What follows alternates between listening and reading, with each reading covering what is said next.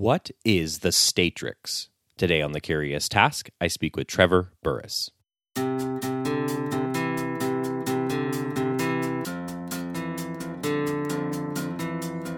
Welcome to The Curious Task from the Institute for Liberal Studies, where we explore economics, politics, philosophy, and other ideas from a classical liberal perspective. I'm Alex Aragona, your host, and today our guest is Trevor Burrus. Trevor is a civil rights attorney and former editor in chief for the Cato Supreme Court Review. He has edited six books, written hundreds of op eds, and appeared on many major media outlets. After co hosting the podcast Free Thoughts for almost 10 years, he and Aaron Ross Powell have launched a new podcast simply called Freedom, which is available wherever you listen to podcasts. Trevor, welcome back to the Curious Task. Thanks so much for having me, Alex. It's great to have you on. So, Trevor, as you know, we base each episode on a theme and a question and go over the answers and conversation takes us. Our question today is What is the Statrix? And really, we'll be exploring and defining the concept you've written about and go from there with details on other points, of course. So, lots to get to today. But let's just start where naturally we would at the beginning. So at a very high level, without getting to too many details, because we, we, I will be prompting you on those and trying to walk the audience through them. Just what what do you mean by the statrix? What is this term supposed to capture? Uh, at the highest level, uh, it is, of course, an amalgamation of state and matrix, uh, the referencing the 1999 movie. What it's really supposed to capture is how state action uh, makes it difficult for people to imagine how things could be without the state. And I think that this is, in many ways, the worst problem we have when fighting for liberty. Uh, if you've ever been in a conversation where you're talking about how, say, maybe we could have private schools or maybe we could do something different with with healthcare. Uh, a lot of people don't can't imagine because they've never seen what it would look like if the world had private schools. And i think a lot of us have had this problem. If, if you are a classical liberal and you say you know I, I think we should have private schools. And then the person says oh so we're just going to have schools for the rich um, and one of the reasons they're saying that is because when we look at the schooling system now, private schools are generally thought of as things for the rich. Right. Uh, so they're either either Catholic or you know well-heeled academies like Groton in Massachusetts. And so what that person is doing is that they're taking away they're, in their mind they're they're saying okay if you remove the public school system all we would have is the private school system as I know it. Uh, and they don't seem to understand that the private school system as it exists now is a product of the existence of the public school system and that the world would look entirely different in ways that are sometimes hard to imagine uh, when it comes to something like that. And that's true of so many areas of public policy where people simply can't imagine what it would be like if the government didn't do this. And, you know, to use a, a more, you know, very on the nose example, like if you're a North Korean uh, due to the information control in the society that you live in, you have a hard time imagining how you know free market grocery stores can work or anything in the free market in right. that kind of society. And if you went to North Korean and said, "Hey, you know, this could work," they would probably be like, "I don't believe you." And an example I use in the essay and in the cartoon is of Boris Yeltsin when he came to the United States in the late '80s, and he walked into a grocery store, and he was absolutely flabbergasted by what was available in an American grocery store. And he didn't understand how it was possible. He asked the the clerk if he had a special degree in like, you know, food processing management or something Right. like that. He didn't he didn't get it. And he, he was he became very sad because he, he actually in a, in a book about him he apparently went back to his airplane and held his hand in his head his his head in his hands and you know was saying like, what have we done to our people because Boris Yeltsin had never seen anything like that Right. and he, he was a very powerful person in the Soviet Union, and so the average Soviet citizen definitely had not seen anything like that. And so you what you won't demand what you haven't seen, and you won't demand what you can't imagine. So that's that's the broad level point of the statrix. It's it's how the state corrupts our imaginations, and it makes us settle with things that might be worse than what we could have otherwise. Mhm. And I guess in tying up that sort of matrix metaphor, like you said, our, our you know, it, it's not just that our brain is in the matrix or statrix, I should say, but it's also always on the statrix, so to speak. Like you know, like the Boris Yeltsin story. One thing I enjoyed about your sort of take on that through the statrix angle is a lot of people sometimes when they recount that story, they're a little smug about it, as if like, aha, now this guy had his political theory updated. But you almost not directly, but at least I got it. You have more of a sympathetic approach to viewing the story, which is just his brain was was in the statrix of the USSR, so he was sort of busting out of it that day. It was more of a realization rather than a than a gotcha, as, as the way you seem to yeah, do the story. don't forget many many people in the Soviet Union. I mean, uh, maybe even most. I mean, it's hard to say. It depends on what era, but they earnestly believed in the system of communism. And I don't I think Boris Yeltsin did, you know, at least for a time. And so when they saw an American grocery store, it was sort of like, okay, there's this there's if we want to help our people, there's another way. So it wasn't just, you know, disingenuous. It was a it was actual shock, as you said. Right, exactly. And I guess let's let's keep diving into it, right? Because because you ultimately outline in your writings about this the seven steps to creating the statrix, and I think you know each are important to walk through and talk about. Um, you know even the more simpler and straightforward ones will probably give us a way to tumble into some specific points or sideboards or, or conversations. So let, us just start with step one. I mean like you say step one of, of creating the statrix at least the state creating is, is just the concept stage. So you say and i'll just quote you here so we can talk about it uh, at the very beginning basically a service is proposed a tax break is suggested a law is suggested usually to help the poor there's a perceived market failure, you know, or we're trying to provide some sort of, uh, you know, public benefit. So something's proposed. So right off the bat, when these proposals happen, this is step one of the statrix, right? Just a concept is presented do you do you really feel that there are genuine public needs being raised in this concept stage of the statrix or are these usually self-fulfilling government busybody prophecies or is it both depending on the situation? How do you view the concept stage really? Is it a nef- nefarious plot you know or, or is it basically just a, a mix of the way political economy works and everyone always thinks the state could solve something? Um, it, it's it's not a political plot, and I this is important to note. Uh, I I try to have the, this concept of the statrix actually be somewhat neutral in terms of like is is it better to have private schools or public schools? Yes, I believe it's better to have private schools.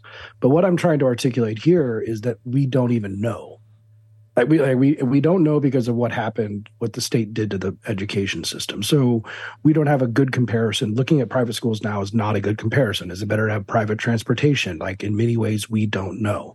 And so it's it's sort of value neutral i, I in in some ways just to say this is what happens when the, when these things are proposed.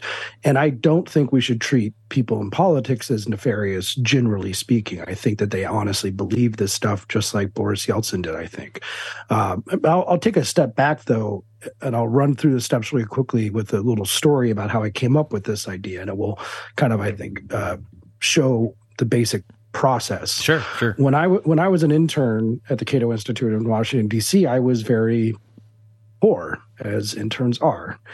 And so I used the DC metro system as a lot of people do, increasingly fewer people, but it's a lot, especially then. And so one day I went down to the metro on a Sunday to try to spend some of my very few funds on a brunch. And I saw that the metro was single tracking, it was under repair. And that meant that I was going to have to wait about 30 minutes for a train. And as I sat there on the platform, that's when I thought of this idea to begin with. I said, How great is it that the government created this thing for me, like the metro system. They put it in place, like for me as a user and often poor people. They put it in place with taxation. They, implemented it by force. They reorganized the entire city of Washington D.C. around it. So where the stops are uh, is determines in many ways where businesses are and where people live. They crowded out alternatives that you could have if you were trying to compete against the metro system. They colluded with things like the unionized train drivers and train employees to make sure it never goes away. They failed to run it adequately because that's often what government does. And then on top of that, they start prohibiting private transportation options. So at this time in 2010, when I first thought of this, Uber was just coming up. Taxis in DC were horrible. And, you know, many countries have prohibited Uber. So ways of getting out of the system and other types of private transportation options we could get into. And so I realized that those are the seven steps concept implementation, reorganization, crowding out, collusion, inadequacy, and prohibition. And it's again, it's it's not it hap it happens sort of organically. It's not planned that way.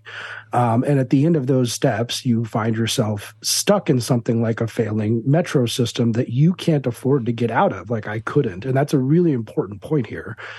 The people who are stuck in a system, a failing government system, healthcare, education, transportation, for example, are the ones who can't afford to get out of it. People who go to these private schools are rich and they get out of it. People who can afford private insurance, say in Canada, um, are richer than the person who has who's on the national insurance, and people who don't have to take the metro are usually richer than the ones who do take the metro. And so, the people who really get stuck in these systems are the poor and disenfranchised, generally speaking, and that that's a whole different problem, uh, which we can get further into. Mm-hmm.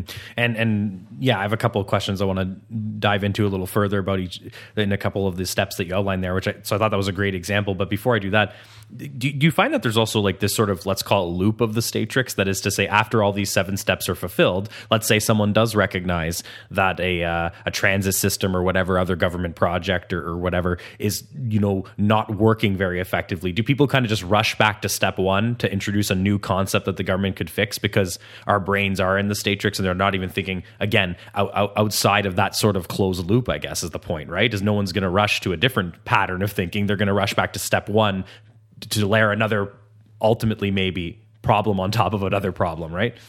Absolutely. Metros are a great example of this. Very, very few subway systems, arguably not any, but very, very few are worth it.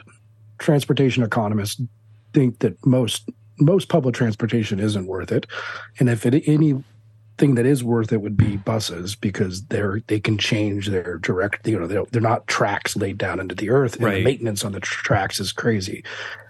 And so yeah so think about what's happening all throughout cities with metros now in the post-pandemic world. It was already happening uh, whereas no metro pays for itself in any any meaning the user fees are subsidized so they don't they don't you know break even. They have to get some sort of injection of, of tax revenue. What metros tend to not do is maintain the tracks because that's what you as soon as you build a metro it starts falling apart. The earth the water level all that kind of stuff it starts falling apart. And so they tend to put that off uh, and we could talk about you know, that could be do with unionization, just bad politics, you know, whatever. They tend to put that off, and then that tends to start creating delays, which means fewer people use the metro, which means that there's fewer revenue, which means that there are more problems, which means that fewer people use the metro, and that's even before you have people working from home now. So the the metro systems have have and will increasingly have a crisis of revenue, right. um, and they just get worse. It's sort of a death spiral and just get worse and worse and worse and worse. And the the and that's you know we saw we see it in New York. We're definitely seeing it in D.C. They will get worse. But then the next question to your question is, what do the officials do in response to a metro system getting worse? And you know, one thing you could do is propose a new metro line, which has been proposed here in DC, one connecting with the so-called Purple Line. Um, you could, you know, a bunch. The proposal is not going to be to get rid of the thing, and that's definitely not going to come. And and and that's the thing. At this point, it's arguably impossible. Um, right. Uh, whether it's property owners, this goes to step five, collusion. Right. Like everyone, everyone who lives, you know, in the Clarendon neighborhood of Northern Virginia uh, their property values, the zoning is all based on that stop being there. So it's it's really entrenched in the in the most fundamental way. And so, you know, I don't know how to fix a metro, but I wouldn't build one in the first place. Um, and then and then we have to again put on our imagination and and get out of the stage to say, people always say, well, you know, where would how would people get to work if they didn't have a metro? Well, one, this the, the remember step three is reorganization. The city right. would look entirely different uh, people would live and work in different places. And two, if you don't have, say, step seven, which is prohibition, you have many, many options to get into town, many of which are illegal because of step five, collusion. Uh, you like you, we used to have a robust jitney cab service in many cities throughout the world, and they still exist in places like India. These are kind of like a cross between a bus and a taxi, and so you could have you could have a little bus that maybe fits six people. Uh, you know, like I live in southern, I live in the southern part of Northern Virginia, outside of DC, and if I wanted to go into DC DC for work, you could just have it stop on the corner, pick up six people. You could think of all the different things, you know, put your thinking cap on, put use your imagination.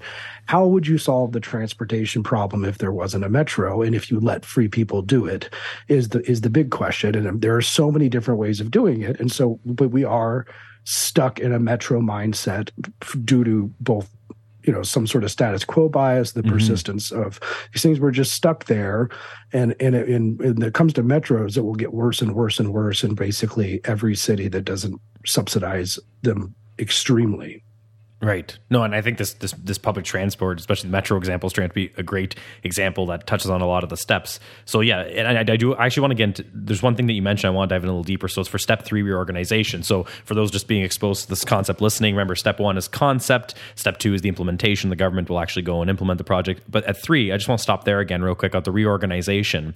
Um, and, you, and you sort of mentioned quickly, you know, because of this, you know, the government sort of reorganized the way we live our lives, maybe around this sort of you know transit line, let's say in our example. But I think, and if, and if I'm understanding you, your idea on this correctly, so you correct me if I'm wrong, I think one thing also to recognize here that's very important is it's not just the government literally reorganizing things. It's this official saying, okay, now we do this, now we do that. It's also how the very existence of this thing sort of molds and forces market action too, I think is very crucial to remember. And unless you correct me if I'm wrong, but that's something I really pulled out of this as well.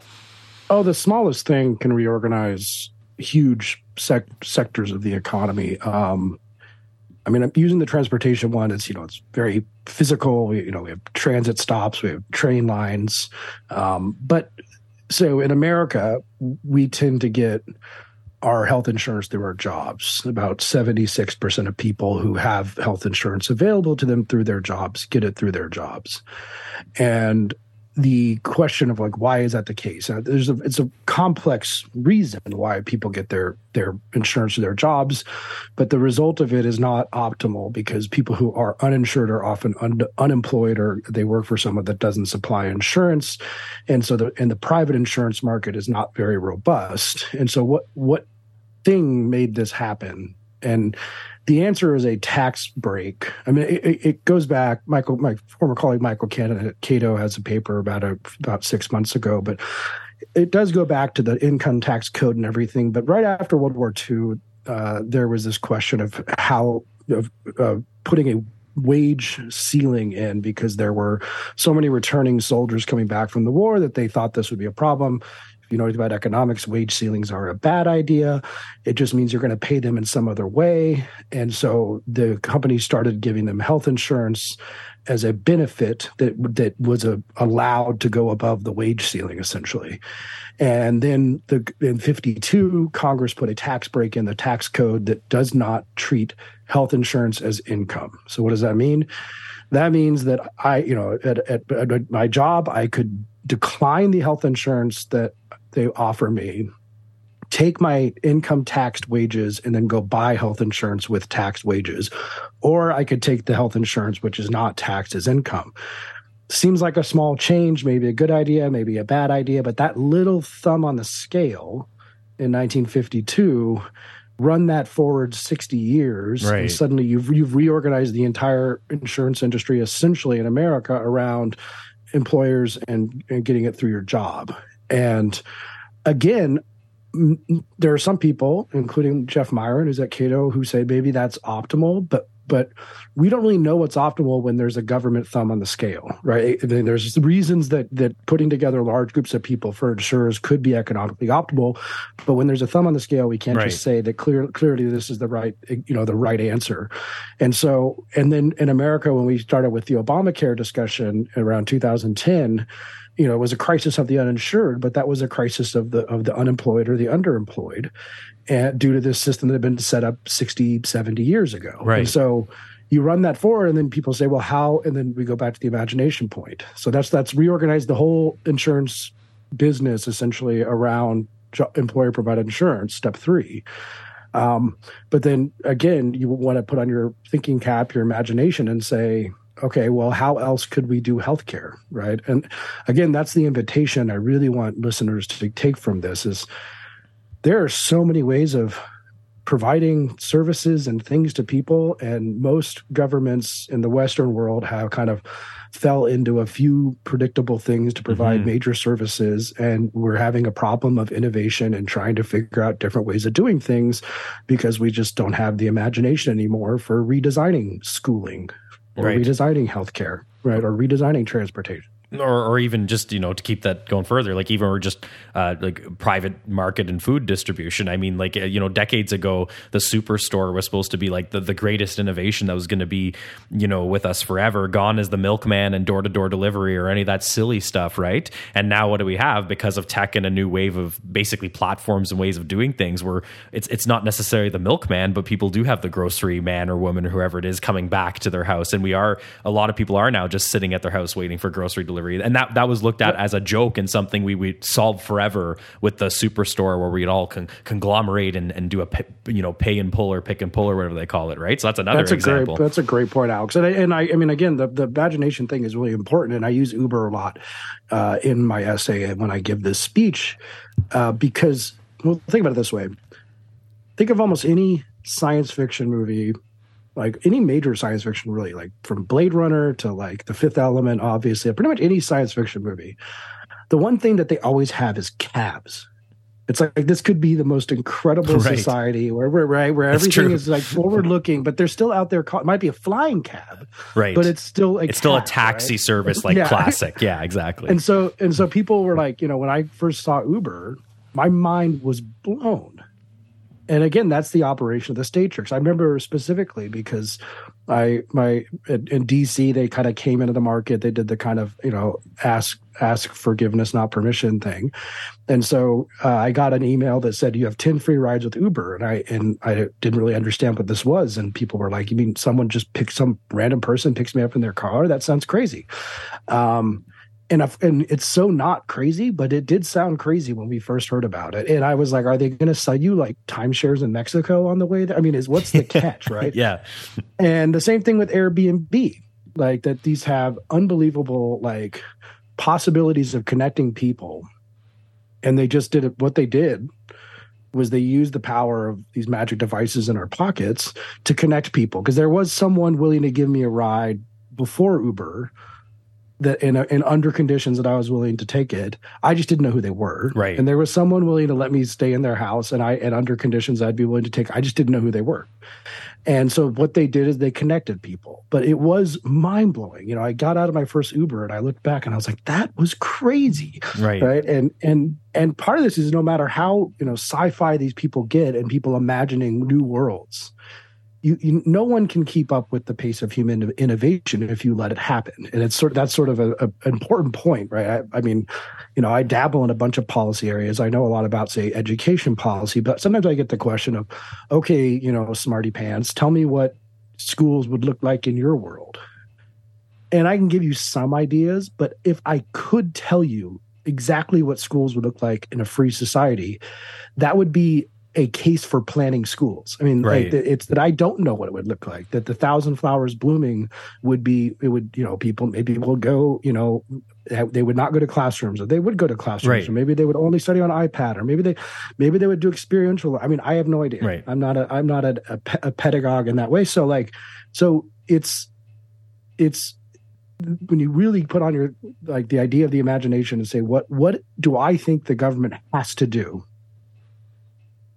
and I want everyone to name a thing in their head right now. You know, legal licensing, medical licensing, any sort of licensing. Like, do do they have to do those things, or can you come up with a system that could provide a better service of that that simply doesn't exist because of the statrix process? Right. And also, I think another element of the discussion too is Statrix. Not only did you make a point, which is absolutely true, that if, if you could have all the answers to the question, like you personally, then that's an argument for you to plan it. But it's not Me just becoming about, the education czar, right? And it, but it's not only about just like how something would work. It's also what I feel when we're in the Statrix mentality too. It's not only the idea that someone out there has the idea of what would work. It's also someone out there has the idea of what's right for everyone else, and that's kind of a scary part too, right? Because you know, someone in, in Canada, for example, use Canadian example, someone living uh, close to downtown Toronto, uh, even if they are educated with six PhDs in, in the school system or whatever it else it is, they might not necessarily know what's good and what education and what a school should look like, or even if there should be a school for someone in a northern community, for example,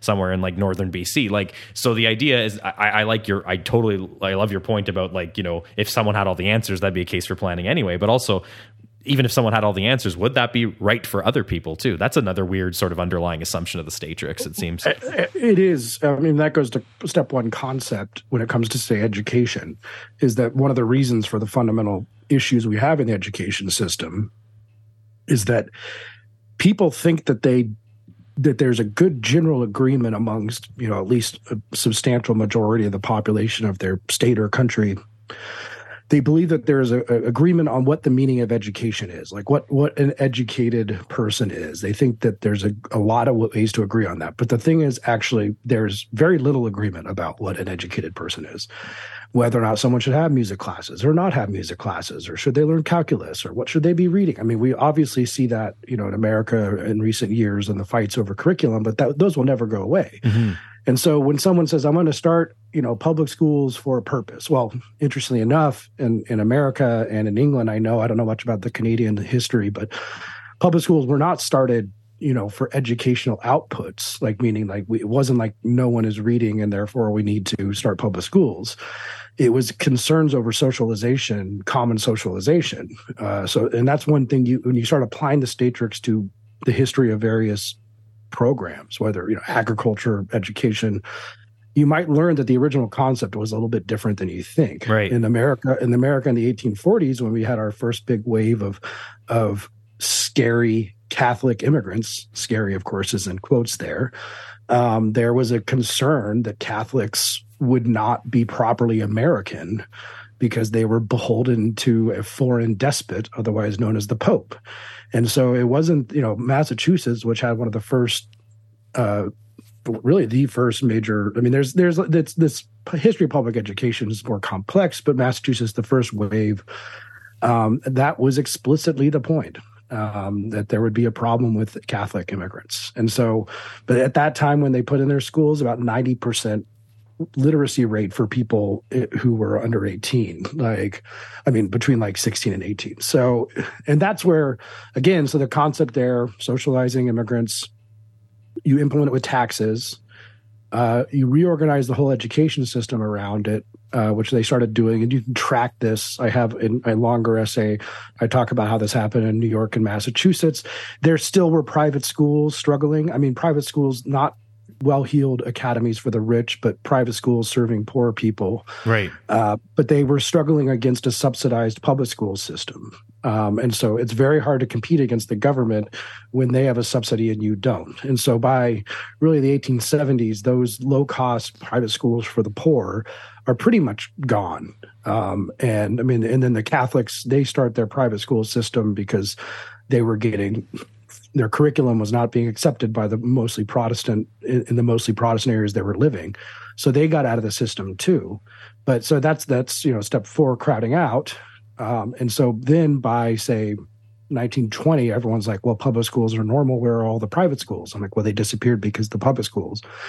And then, of course, you have collusion. So that means the next step of the Statrix to go through the education example. And, and, that, of course, gets worse as teachers' unions collude to make sure that the, that the exact same methods are being used, that this archaic method of education that we tend to use, where you sit in a classroom and recite things and read things on a board, that they would keep that in place for their own purposes. And, of course, that schools don't tend to work well. That's mm-hmm. step six, inadequacy. And then there's the step seven, prohibition, which is I, I, don't know about Canadian laws, but I can tell you in Germany, for example, uh, homeschooling is illegal in Germany. Uh, so get a way of getting out of the system is illegal. That is a Nazi era law, interestingly enough, but it's still on the books. Mm. Um, and also prohibiting different ways of educating. Think about think about this. Like I have a Juris Doctor, I have a law degree. Um, and if I just said, "Hey, you know, I'm going to teach just kids the basics of American law," you know, who are high schoolers out of my living room every day. And let's, let's say we kind of saw this in the pandemic. Let's say, you know, I get 30 kids, you know, they're like, oh, Trevor's great at teaching. I've, I've taught in many organizations. I've taught a bunch over the years and, but I can't do that legally. Right. Right. I need to, I need to get a teacher certificate uh, to do that legally. Mm-hmm. Um, and so that's, and so then again, now the system looks like, well, no one is starting up you know startup schools which which use resources in different ways uh, because they're not allowed to and we have this entire process and now everyone thinks that public education is normal and I, it's not normal it is not a normal institution mm-hmm. and we shouldn't regard it as such mm-hmm. yeah and i think another key there too is like because you know when when people think again and I, I, I do love this metaphor and this work you put into it when people are in the statrix mentality too another flip side to the prohibition step, which we'll talk about a little more after the break too, which we're just coming up on. But one more thing before that, um, when people do uh, think of it, you'll notice we do use the language of, oh, well, like for instance, Trevor can't go do that, right? We're always managing and preventing someone. But the flip side of that we often th- forget about is that that means other people can't choose. They're not free to choose Trevor to teach something or free to choose Trevor to do a service for something like lay a tile or whatever we're talking about being banned. So I, the, I think it's the statrix also with that prohibition step and on many other steps to me, one thing I struck me is that um, it often makes people forget about you know the double win of trade, the double thank you, the the fact that there's two sides of the coin. We're always talking about managing someone or someone else. We're always talking about someone not being able to do something, not someone else not being able to choose that, for example. So that was another interesting. The, the flip well, side yeah, in the I mean, Statrix is always ignored too. Should you be allowed to just pay a person for a ride? I mean, you know that. Like think before Uber. You know, you're right. at the bar someone's it was like, "Hey man, can I get a ride home?" He's like, "Oh, I'll drive you home for twenty bucks." Right? Should right. You, should that be a thing that is allowed between human beings? Obviously, if it might be, I'd have to read the statutes more specifically, but that might be violating the law insofar as taxi drivers have to be licensed. Now, it might say that they, you know, anyone who, who ri- offers rides for money has to be licensed in, in almost every jurisdiction. So, right. I, it probably is the case that you could, you know, if only if you're doing it as a, in, as a business, maybe, but it could be illegal. Um, right. And if you did it a bunch, if you went to your neighborhood bar and drove people home every day for 20 bucks, you could be violating the law, even though every person there is doing a consensual transaction and, mm-hmm. and taking a risk that they're willing to take. And, but nevertheless, illegal. Right. And actually, that's an excellent place to take our break. So we're going to do it right now. Everyone, you're listening to the Curious Task. I'm speaking with Trevor Burrus today.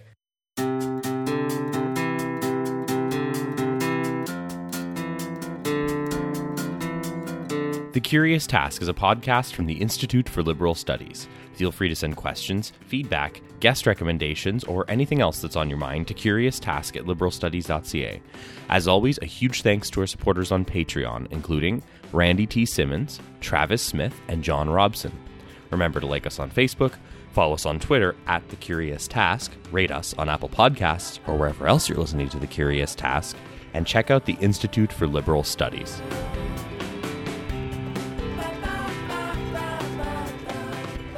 Welcome back, everyone. You're listening to Curious Task. I'm speaking with Trevor Burrus. Today, we're exploring his concept of the Statrix, and we've already applied lots of great examples to uh, the Statrix steps, if you will, as we went along. So we're just going to basically continue with that right now. So, as we said, uh, Trevor, uh, con- uh, step one is the concept stage. Uh, step two is implementation. Step three is reorganization. You've already talked about crowding out, and, and you quickly mentioned it, but I want to have you explain that a little further there because I think especially people that are either new to thinking economically or they haven't even been exposed to this concept like this idea of crowding out I think is very crucial. Can you just sort of like define that a little bit more when we're talking when we're thinking we have our economics hat on because it's actually a very crucial point. It's it's beyond just the idea oh like you know someone else doesn't operate a business. Like there's a lot going on there. Yeah, it's uh, it's complex. So I mean, it's different than step seven prohibitions that we talked about earlier. That some people are just you know prohibited from doing something. But other people if you do allow it like uh, if you allow people to um, if you allow people to provide a transportation system so let's say we didn't have the rules that apply to taxis and also just hey i have a van uh, how about i take everyone into work offer money every day? And you know how long can i do that? If we didn't have any rules prohibiting them from doing that uh, it still is very difficult to compete against a subsidized price. Um, and that in metro context, that's quite clear. Metro tickets are usually subsidized to at least 50%, um, if not more, depending on what costs you're looking at for running a metro. Um, in imagine starting a school, um, if you were allowed to, let's say they, they did let anyone start a school, but you have to compete against the public school in your neighborhood. and that ostensibly is quote unquote free to the parents involved. And so trying to get parents to pay for something when they could send their kid to the school is very difficult. So eventually those just go away. Um, if you want to start, you know, a, a type of service, well, I mean, agriculture is a great example too. In America, our agriculture is organized into cartels, and there's a subsidy that goes in right. to these. They're, they're, called agricultural marketing agreements. Um, and whether or not you're a member of that cartel and whether or not you pay into the milk subsidy. There was a case that I, I worked on at Cato years ago about a dairy a, a dairy farmer, and just so you, dairy industry in America is, is is almost like the mob. I feel like sometimes, or they they'll they'll use the government to stop someone from mm-hmm. competing from unfair competition, right? Uh, from loopholes, which is what cartels call freedom. Right. But it, they'll they'll use the government to st- stop to stop people from competing against them. And so this one guy, he figured out that under the law, um, if he did this thing where he produced and bottled his milk at the same time, he could charge about 20 cents less per gallon. And that eventually gave him the Costco contract, like some very big contracts. So the dairy, the other people in the dairy industry who were paying into this milk fund were very upset. So they went whining to the government to get them to shut down the, the quote unquote loophole. Um, but that's again another one where there's a subsidy involved, and you can you can try and compete against it. And, and even if they don't run to the government and get them to change the regulations, uh, you still will have to compete against a subsidized industry. And I mean, again, when you start thinking about what a subsidy is, too, it's it's massive. I mean, it, subsidies occur in like the mortgage interest home deduction in in America. It's one reason why the single family home, in addition to zoning and all this other stuff, but if you have a mortgage, you can deduct your interest on on your taxes, and so right. that that's a subsidy for single family homes that are that are with mortgages, and so you really, again, going we kind of mentioned it earlier, but it's very difficult to disentangle you know, it's basically like, well, what what would this look like if there weren't any subsidies? And if you really get into what a subsidy is, uh, there are so many, and they're so hard to compete against in a variety of ways. And so it's it, again that that ends up with the crowding out, and then those things just disappear, and then everyone says, well, I guess this is the only way of doing things because I don't right. see any competitors. Right, exactly. And yeah, you're right. It is hard to disentangle. I mean, and I think that's one thing that's really good about this Statrix metaphor that you're talking about because it it it, it implies and also you directly talk about how the fact this is so layered and entangled and you know sometimes it's a domino effect if you move one thing or another because I think a lot of people um, that are uh, either self-proclaimed, you know, like uh, proponents of free markets and so on and so forth. Sometimes they fall into the trap of also for you know, when they're raising issues, thinking if we just solve this one issue here, you know, and, and I don't blame sometimes critics of people with free markets positions for saying, look at these guys, they think if you switch these two things, there's going to be utopia, because sometimes it unfortunately comes off like that. The way some people present it, the way you're presenting it here is to talk about there's a lot of layers to this issue. The way some other people talk about it is that you're going to solve one thing, but but you can't really pull out one uh, you know metaphors. Well, take, yeah, you can't pull out one example, Jenga Jenga block or base of the Jenga tile. You know what I mean? Like you can't. It's hard to do that. Well, take for example energy policy. Um, what are the subsidies that go into oil and gas? Well, man, that's that. There's a lot in different ways that, and they can, and there's also subsidies that go to nuclear. Um, for example, there's a liability cap for nuclear power plants that that that limit how much they would be liable if there was a meltdown. And and some people argue, including my former colleagues Peter Van Doren and, and Jeff Miron that it may we don't know if nuclear is better. We like to say, oh, nuclear is you know getting crowded out, but like the the the possibility of a failure and the liability that could result, that's a subsidy if you cap the liability. Absolutely. Uh, but another subsidy to oil and gas, you could argue in America in particular, is the American military uh, that that keeps you know certain relations open with Saudi Arabia. We give them weapons. Like there's a there's a there's a thing about you know oil supply at the back of that. I'm not going to get into the Iraq War, which I don't think was about oil, but there's a lot of things that we do throughout the world to maintain the free flow of oil and that is, mm-hmm. could be considered a subsidy so mm-hmm. can you level the playing field between oil and nuclear i mean again disentangling it is unbelievably mm-hmm. difficult mm-hmm. or look at the auto industry with like ford and chevy specifically i mean uh, last time i checked uh, police forces are not uh, building fleets of their own cars for example or yeah. building their own equipment right in addition to bailouts yeah i mean it's it's it's not a level playing field for anything so trying to take a step back and think you know, again, we have to be realistic and say we're not going to get rid of a lot of these things, but we'd like people to start thinking about different ways. And some things provide us with opportunities. I do think in the education context, the pandemic changed more people's broadened their Im- imagination about what education can be than anything that has happened in my lifetime. Because mm-hmm. people were people were potting, they were like getting, you know, teachers were teaching little things in classrooms. There was like this idea that we could, and then in addition to some of the missteps done by the, especially American education system, but people started thinking outside of right. the public education box. And so, really, what we want is just more of that in a variety of different ways. You know, I I want you know to rethink the legal profession and legal licensing and medical licensing, which are just atrocious things that people think are necessary. They're not necessary. Rethink. We have to rethink from the ground up many things, and maybe we actually get to the point. I mean, everything should be on the table, especially in our imaginations. You know, do we need yeah. police? Right? Um, what, what, how do how do police work for the Statrix process, right. right. We think that they're necessary. They're put in place for concept. They're implemented through taxation. Uh, if you have a competing force that's trying to compete against the police, that's illegal. Uh, but if you did, it would be crowded out. Mm-hmm. They collude with the police union. So what what's you know what does that mean that we get with police? Well, in America, we have a lot of problems with police, um, and maybe we should think about you know the steps that we got to this point that we think that police have to be provided by the state.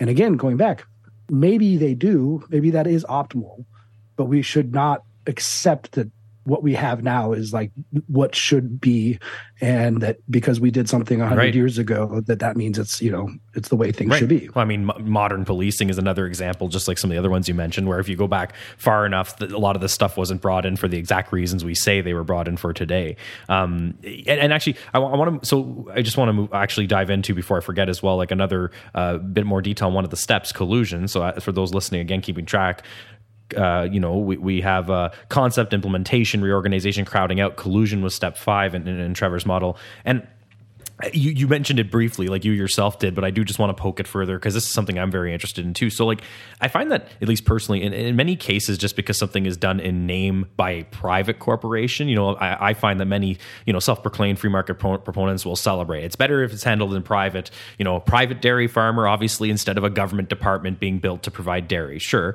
but do you think it's dangerous to think too much along the lines of just purely private versus purely government? Because it sounds like in the Statrix model, especially when it comes to collusion, you're thinking more about crony capitalism and state capitalism and this collusion point you know, and, and ostensibly, it doesn't matter if that those uh, six big agri dairy farmer people are in name a private corporation. The fact is that's the cartel keeping out competition. So I thought that was very important too. So this collusion thing I think is very key because it really points to this idea of crony capitalism I find rather than just whether something is private or public and that's what we we mostly focus our attention on. Oh yeah, it's it's a it's very big. And again this goes into the entanglement because well first let's take before we get to corporations. I mentioned uh, homeowners, yeah, landowners. With, let's yeah. say with with a, with a public transportation system, uh, you could be the most libertarian person on the planet, but you if you own a house next to a popular metro stop, uh, and then someone comes up and says there's a referendum to take away that metro stop, uh, we're, we're talking about you know your the value of your house plummeting possibly, right? Um, and so the, suddenly you're, you know, if you're at that meeting, you know, beating on the, the podium saying you can't take this away, I don't blame you. Uh, but those people, those people are part of what I would call the collusion aspect. And as you point out, with corporations, like uh, increasingly with every new government program, almost uh, there are corporations that can game the system and that that benefit from the system, sometimes in extremely explicit ways, mm-hmm. such as Archer da- Archer Daniels Midland, um, is a company that really relies on ethanol subsidies right. in the United States, and you know that that shouldn't exist. It's it's bad for the environment. It raises the world price of food. It's one of the silliest policies that we have. But like we have very very powerful corporations that that really depend upon the existence of this subsidy. And of course, the presidential election runs through Iowa, which is a different problem. um, and and an act. I mean, so um, a few years ago, there was a case that went to the Supreme Court twice, actually, uh, based on this fight against the Raisin Administrative Committee. And this is kind of like the dairy industry, but with raisins. Mm. And yes, in America, we have a thing called the Raisin Administrative Committee. And that that organization is meant to be, you know, have all raisin farmers are the ones who participate in the program, uh, and there, there's those are the organizations in, in agriculture in America. Like when you think about the California raisins, if you're old enough to remember the California raisins, they were like a cartoon. Everything that that was paid for by the raisin committees advertising. Got milk was paid right. for by the dairy committees, right? right? uh, pork, the other white meat. You know, all those things are paid for by these industries, and so or, or Canadians guy, having a bunch of orange juice from uh, Florida being shoved their way. That's another yeah. American export yeah. cartel thing. so this one guy decided he didn't want to participate in this cartel, particularly when they took his raisins and wouldn't give him any money for it to quote unquote stabilize the price of raisins.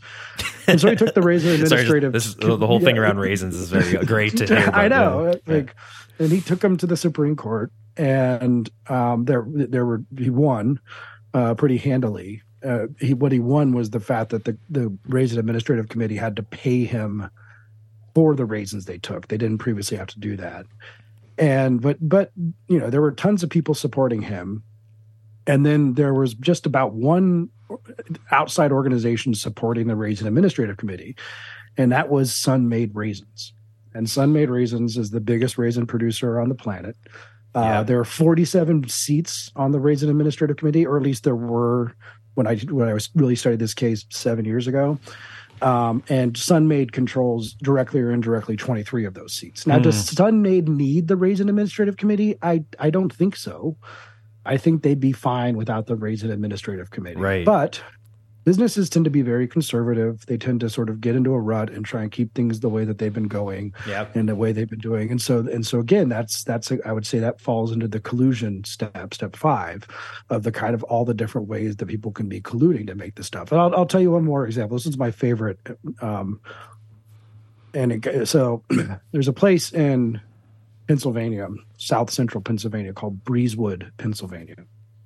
Breezewood, Pennsylvania is a giant truck stop eyesore. It's not as big as it used to be, but I invite listeners to pull up a picture of it right now. Um, it exists at a point on the interstate where there is a stoplight.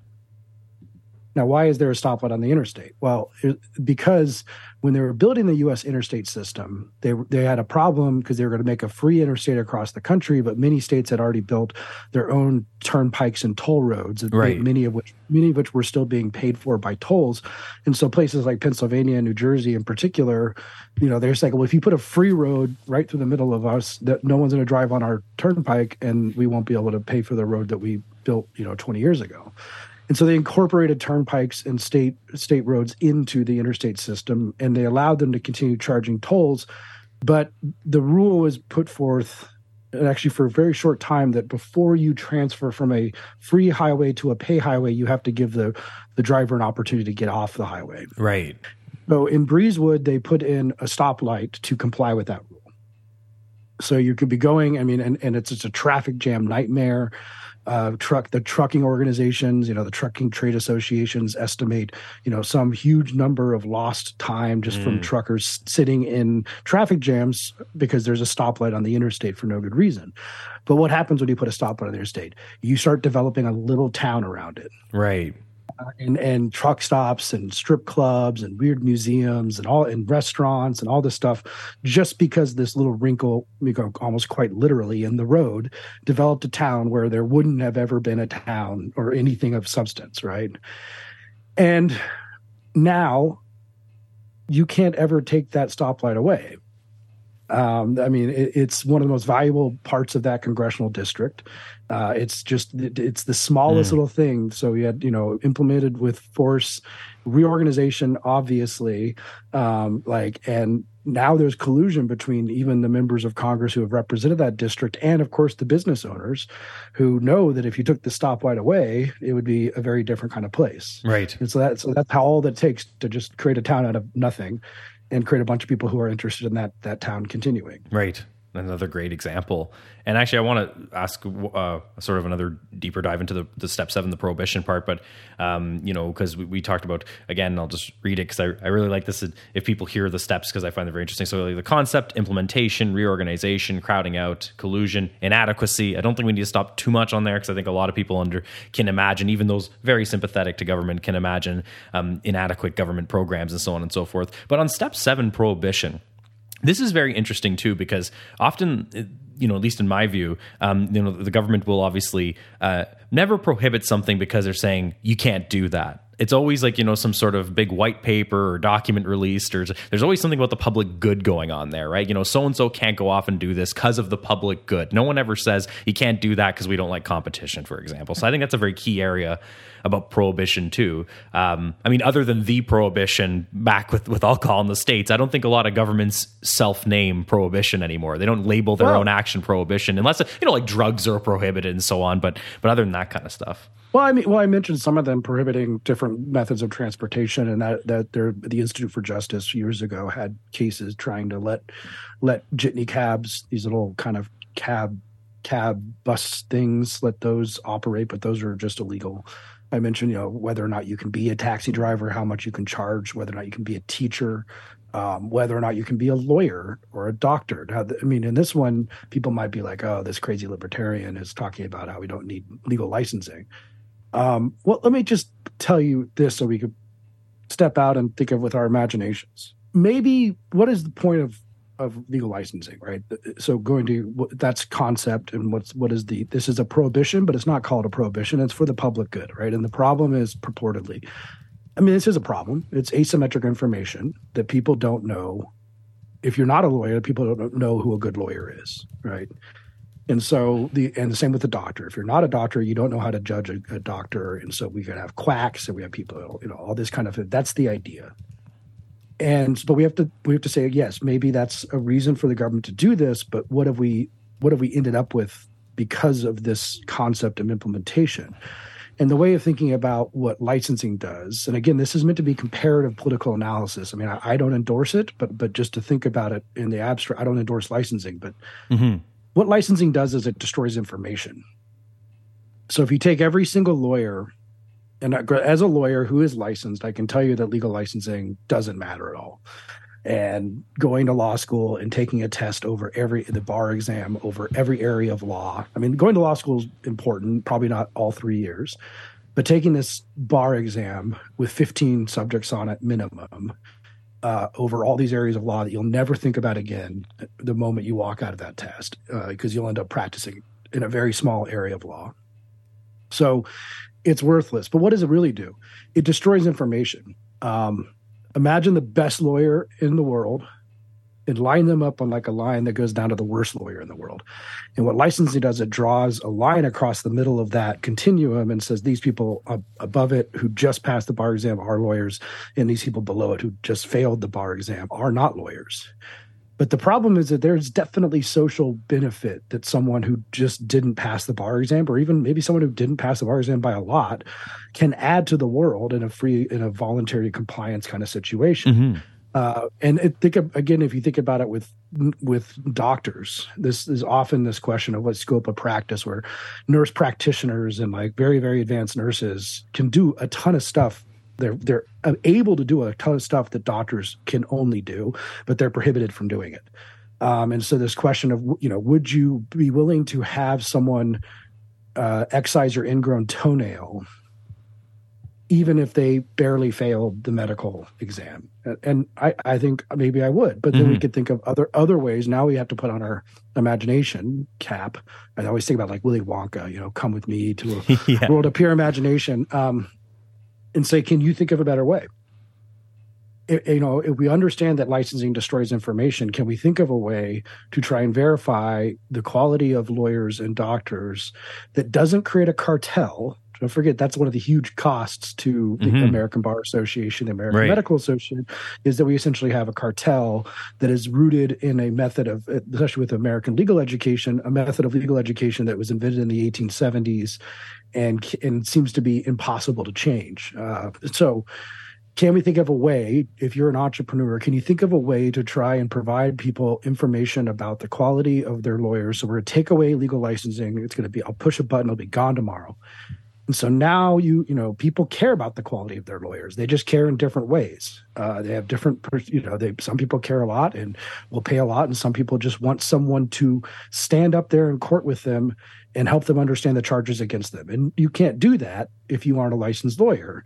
And even though there are people who are totally qualified to do that in a variety of ways, and now we can think even bigger, you know, maybe we want legal education, but can't we just have someone who gets a degree in writing wills? That's all hmm. they do right? They just write wills. They don't know anything about criminal law. They went to a 10 month correspondence course about writing wills. And now they work at like essentially an H&R block, which is a tax preparer, like HR block thing to help people write wills because there's tons of unmet legal need in America because the ABA came in and said everyone has to have this Cadillac lawyer above this line who pay an unbelievable amount of money to go to law school and so therefore we we've taken away a huge social possible social benefit and the exact same thing is true so what i'm asking listeners to think is with yelp and with rate my lawyer and with like different things that you could come up with to do a better job of matching legal need uh, with people who have legal ability uh, and to figure out whether or not that person is serving is doing a good job mm-hmm. there has to be there has to be in this world now maybe 100 years ago we needed the government licensing but now we have these magic things in our pocket and we have different ways of trying to verify this stuff. So think outside the box. There has to be a better way than what we have here. And that goes from, for medical licensing too. Mm-hmm. i think another great example. And as our time winds down here, I, I want to make sure we touch on at least one more pillar of conversation before a formal wrap up. And that's basically, I think there's basically, I guess, the social effect of, of the Statrix, because you know uh, we spent a lot of time here, not just talking about the economic effects, but a, but a lot of it.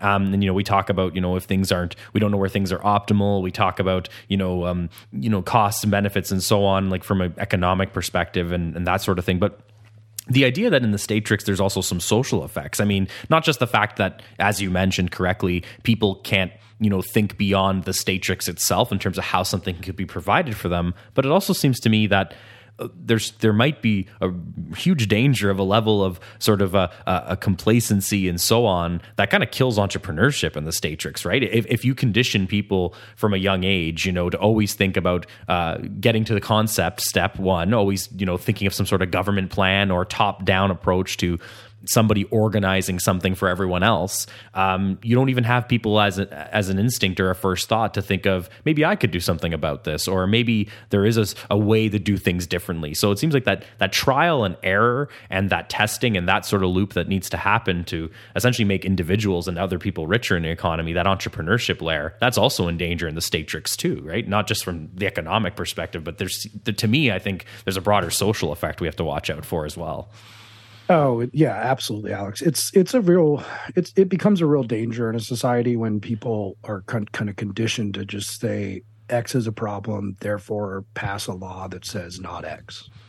Right. Um, and because social, I mean, first of all, sometimes okay, it's like murder. You know, pass a law that says don't murder, but most social problems are like way more complex than someone just says there should be a law. I right. Mean, you know that. You know, it's like right you know, food is too high or rent is too high or name some sort and then you know the answer if someone says rent is too high therefore rent control it's not even that that angers me. I mean it kind of does like it, it's such a silly policy. It, it's just that the the la- the depth of thinking there is so shallow.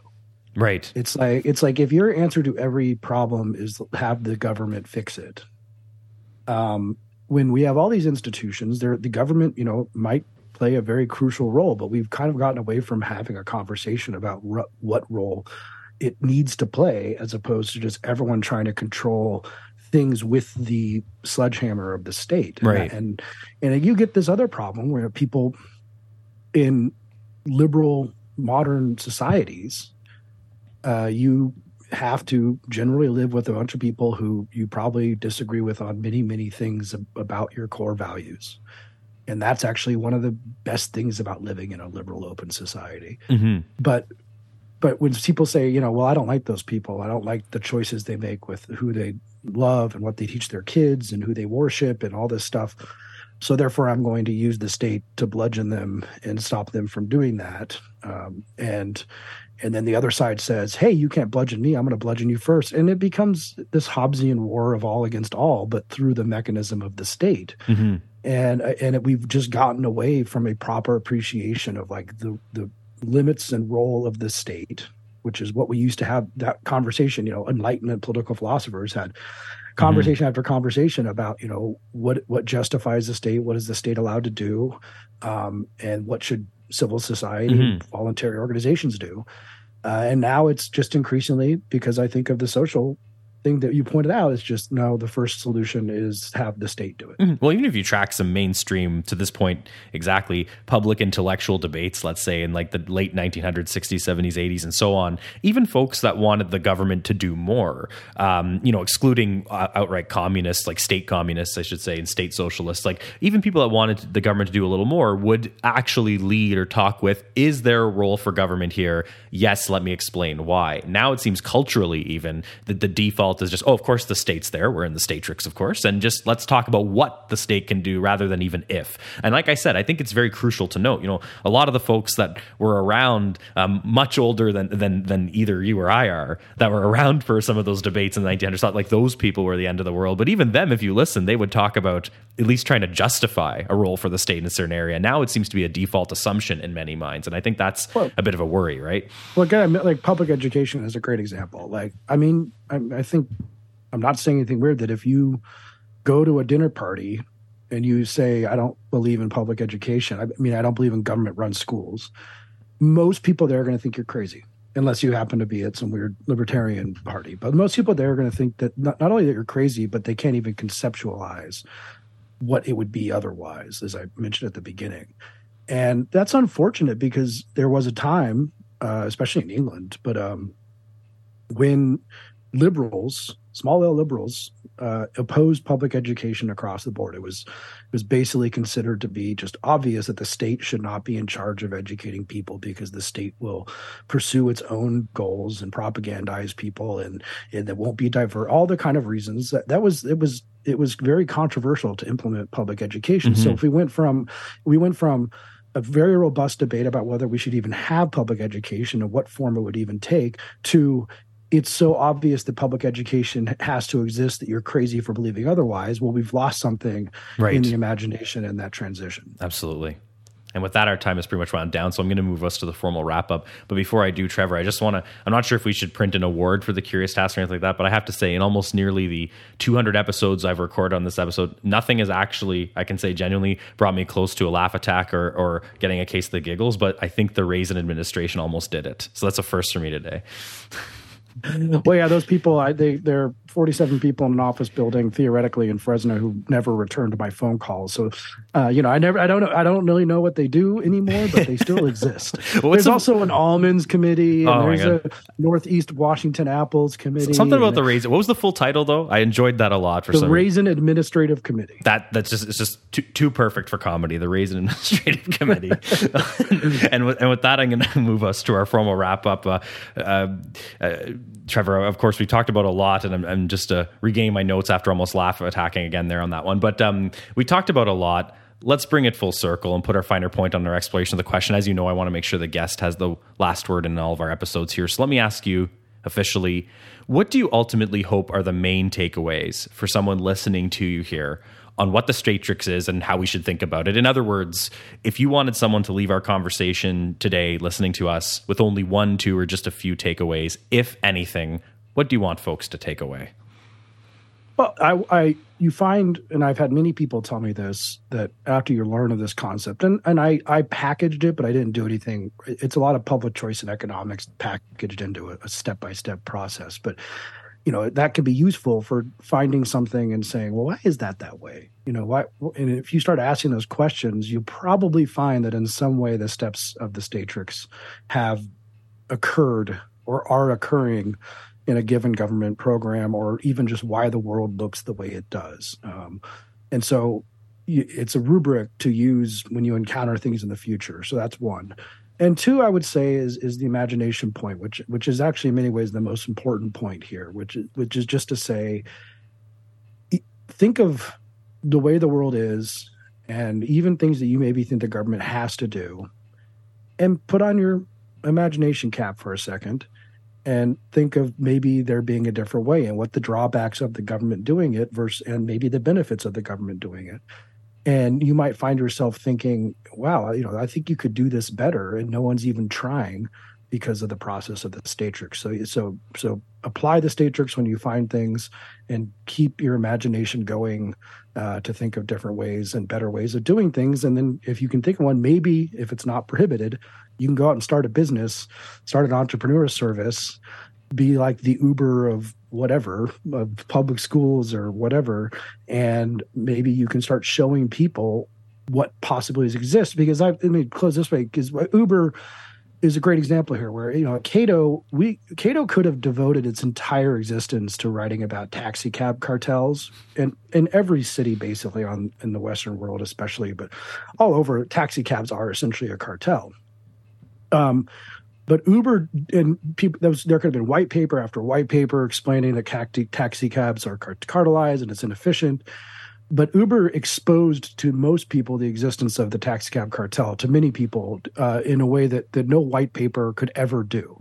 And suddenly people said, oh, there is a, there, these taxi cabs are protesting these rides that I like. Um, and so, you know, entrepreneurship is just as important to a freer society, if not more important than, you know, getting out there and writing papers and doing debates, because some people just got to, you know, I'm not an entrepreneur, but there's so many different ways of doing things. So think of a way and get out there and start a business. I think that's a great place to leave it. So, Trevor Burrus, thank you very much for joining me on the Curious Task again. Thanks for having me.